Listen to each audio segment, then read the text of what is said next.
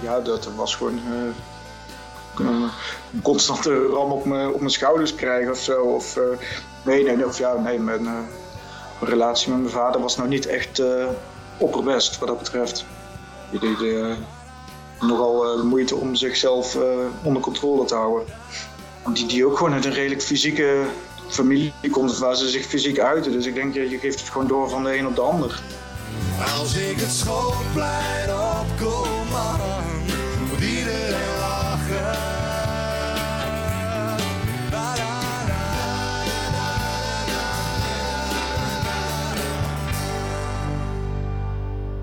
bij de tweede aflevering van het Pestlab. Uh, dit belooft een hele bijzondere aflevering te worden. En niet alleen omdat KRO NCV Kruispunt vandaag met ons meekijkt. En ook niet omdat we deze aflevering eh, via Skype doen. Uh, maar vooral door onze gast. meestal wordt er in een pestsituatie de aandacht gelegd op de gepesten. Maar er zijn altijd twee kanten aan het verhaal. Daarom hebben we vandaag Martin te gast. Hij heeft vroeger zelf gepest en kan ons inzicht geven aan deze, in onze mening, onderbelichte kant. En nou ja, dat vinden wij toch wel heel bijzonder.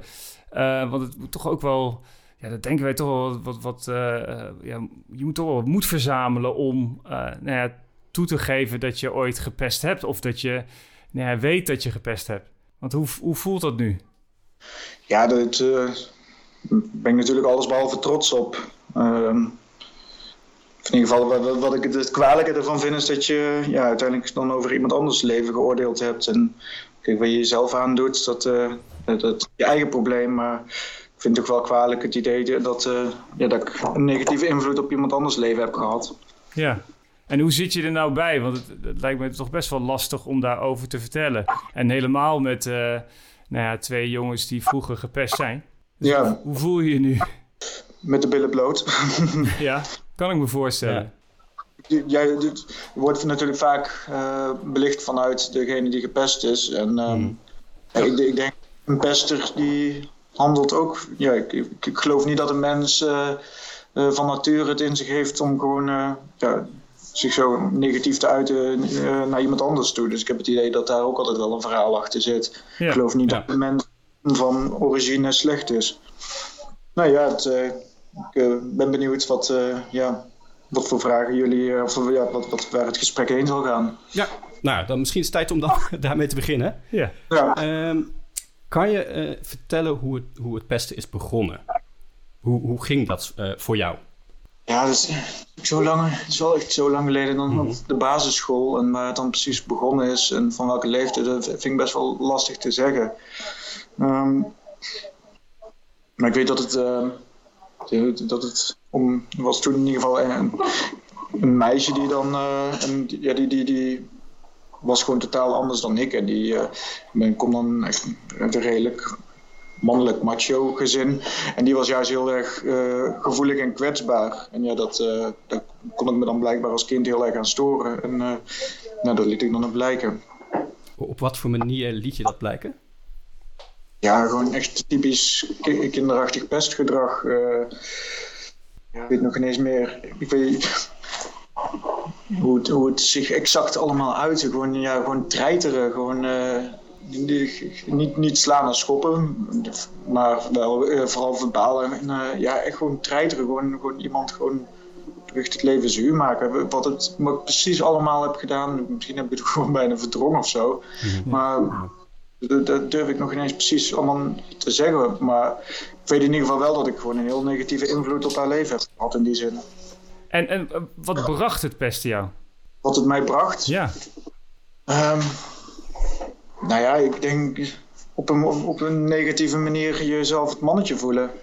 Gevoel van, van stoerheid, wat natuurlijk helemaal niet uh, zo is. Maar ja, wat ik al zei, het, gezin waar ik opgegroeid en wat redelijk een, een macho-omgeving was. Ja. Waar uh, ja, jezelf kwetsbaar uh, tonen er niet echt bij is. Um, ja, aangezien ik, ik ben, ben dan de jongste uh, thuis en ik had een grotere broer en die, ja, die, die mij dan ook wel redelijk. Of in ieder geval, die, die, die uitte zich ook regelmatig fysiek naar mij toe. En ik denk dat het ook in die zin een soort van, ja, je het van de een op de ander doorgeeft of zo. En dat was niet uh, te, te rijtje, want het kan zo zijn hè, tussen broers dat je elkaar een beetje ja, plaagt af en toe. Hè? Eh, en, maar als ik het voor jou zo hoor, was het wel meer dan dat plagen. Nou ja, dat was gewoon uh, een constante ram op mijn, op mijn schouders krijgen of zo. Of dan bovenop je zitten en ja, kan me herinneren dan, dan ja, Zo'n uh, stom voorbeeld. Maar dat hij dan een spuugklodder en die, die, die, sleupte die dan terug op en dan mislukte dan soms. En dan, ja, dan kreeg ik dat ding uh, op, mijn, uh, mijn voorhoofd, dat soort dingen. Nou, ja. Maar dat was dus wel vooral veel fysiek dan, wat, ze bij jou deden? Dat was vooral, ja, dat was bij, echt bijna enkel fysiek. Dus met mentaal hebben ze dat toen niet gedaan, of ook wel af en toe? Nee, maar ik denk ja, dat ook vanuit mijn eh, vader denk ik, dat uh, die, die ook gewoon uit een redelijk fysieke familie komt waar ze zich fysiek uiten. Dus ik denk, je geeft het gewoon door van de een op de ander. Maar het was niet alleen je broer die jou dan eh, pestte?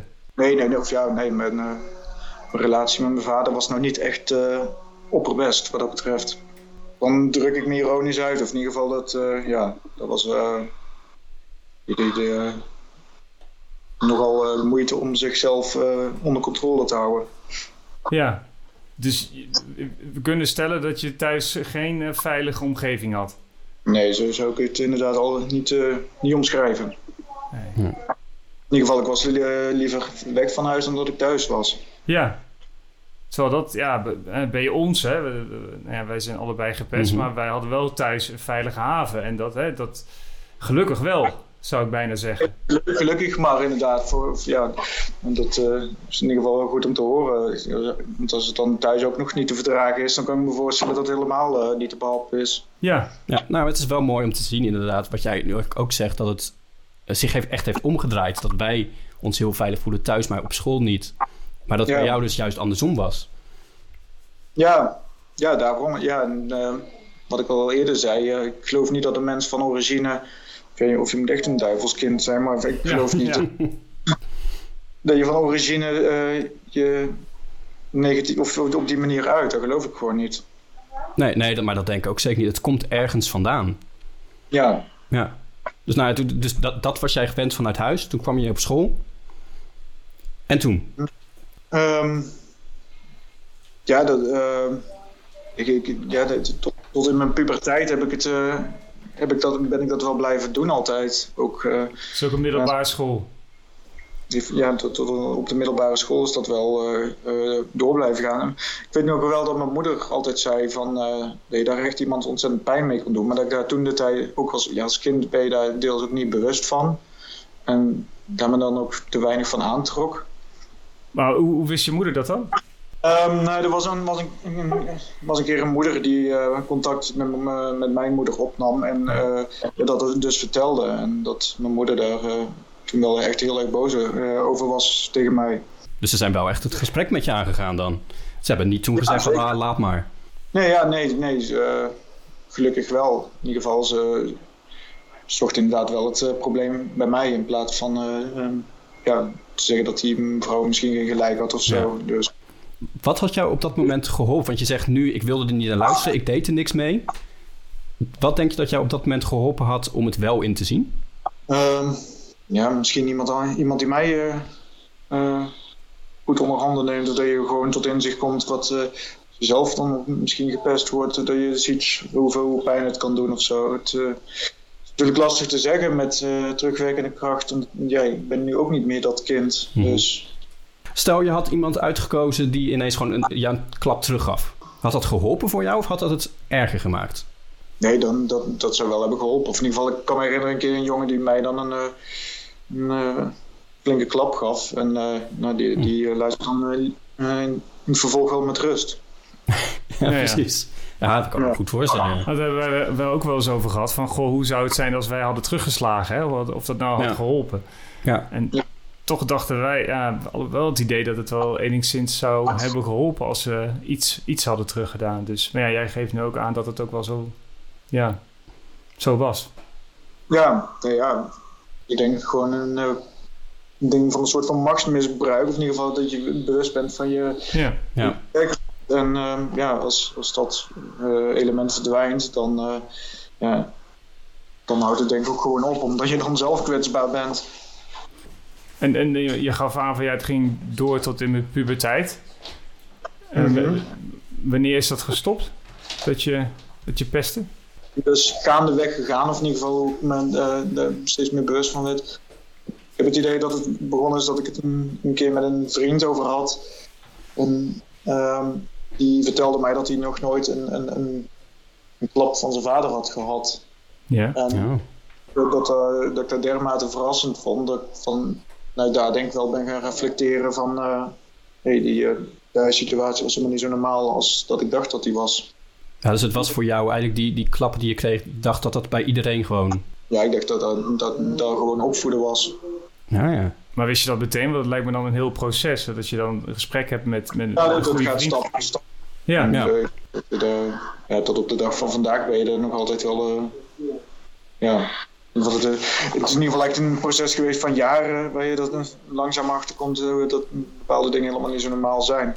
Nou, ik vind het wel mooi dat, want ik zie hier, daar hebben we het ook over gehad, er zit wel echt gelijkenis in het verhaal. Want wij hebben allebei, eh, dat wij ook heel erg werden gepest en dat we ook ja, mentaal of fysiek klappen kregen. Mhm. En dat wij ook na een tijdje dachten van, oh, dit is normaal, zo hoort het. ja. Dit is hoe het gaat. Eh, en ik vind het wel mooi dat jij dus nu ook vertelt dat het eigenlijk voor jou datzelfde was. Ja, ben blij dat ik in ieder geval tot, dat- tot dat inzicht ben gekomen en eh, dat ik die omkeer heb weten, te- eh, weten te maken. Want eh, als Ja. ik het nu zelf, zelf zie of als ik zelf eh, pubers zie, die dan, eh dan ik juist echt eh, slecht verdragen. Eh, Is dit de eerste keer dat je er zo voor uitkomt bij, in, in dit gesprek? Of heb je het al vaker wel eh, iets daarmee gedaan? Ja, zeker. Ik, eh, ik heb het met een vriendin er wel eens over gehad. En eh, ehm, die zei, eh, die, die, ik merkte dat hij eh, toen wel verschoot, omdat hij zelf gepest was. Dat, dat ik echt even, eventjes een eh, woede in de ogen zag en dat ik dacht van ja, sorry, dat ben ik niet meer.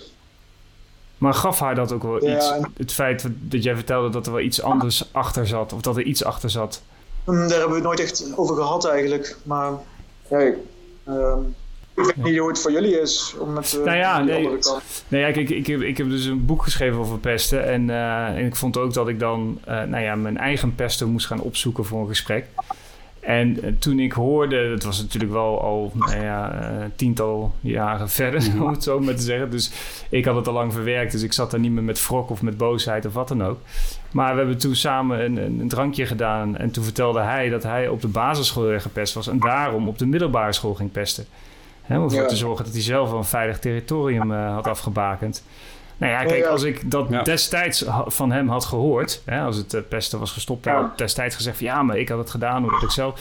Ja, dan was ik veel minder achterdochtig geweest eh, voor alle mensen die ik nog in mijn leven tegen zou komen. Dus dat, ja, dat, dat had mij wel heel erg geholpen. Dus, eh, dus vandaar dat wij het ook heel belangrijk vinden dat dit eh, naar buiten komt.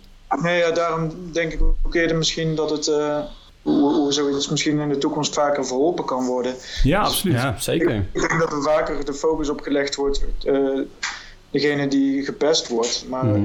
ik denk, je kunt het juist misschien ook oplossen door het in de pester zelf te zoeken en die te bevragen waarom hij doet waarom, Zeker. wat hij doet. Ja. Want als ik jou zo hoor, ja, dan heb je als pester ook hulp nodig. En niet alleen de gepeste, of slachtoffer.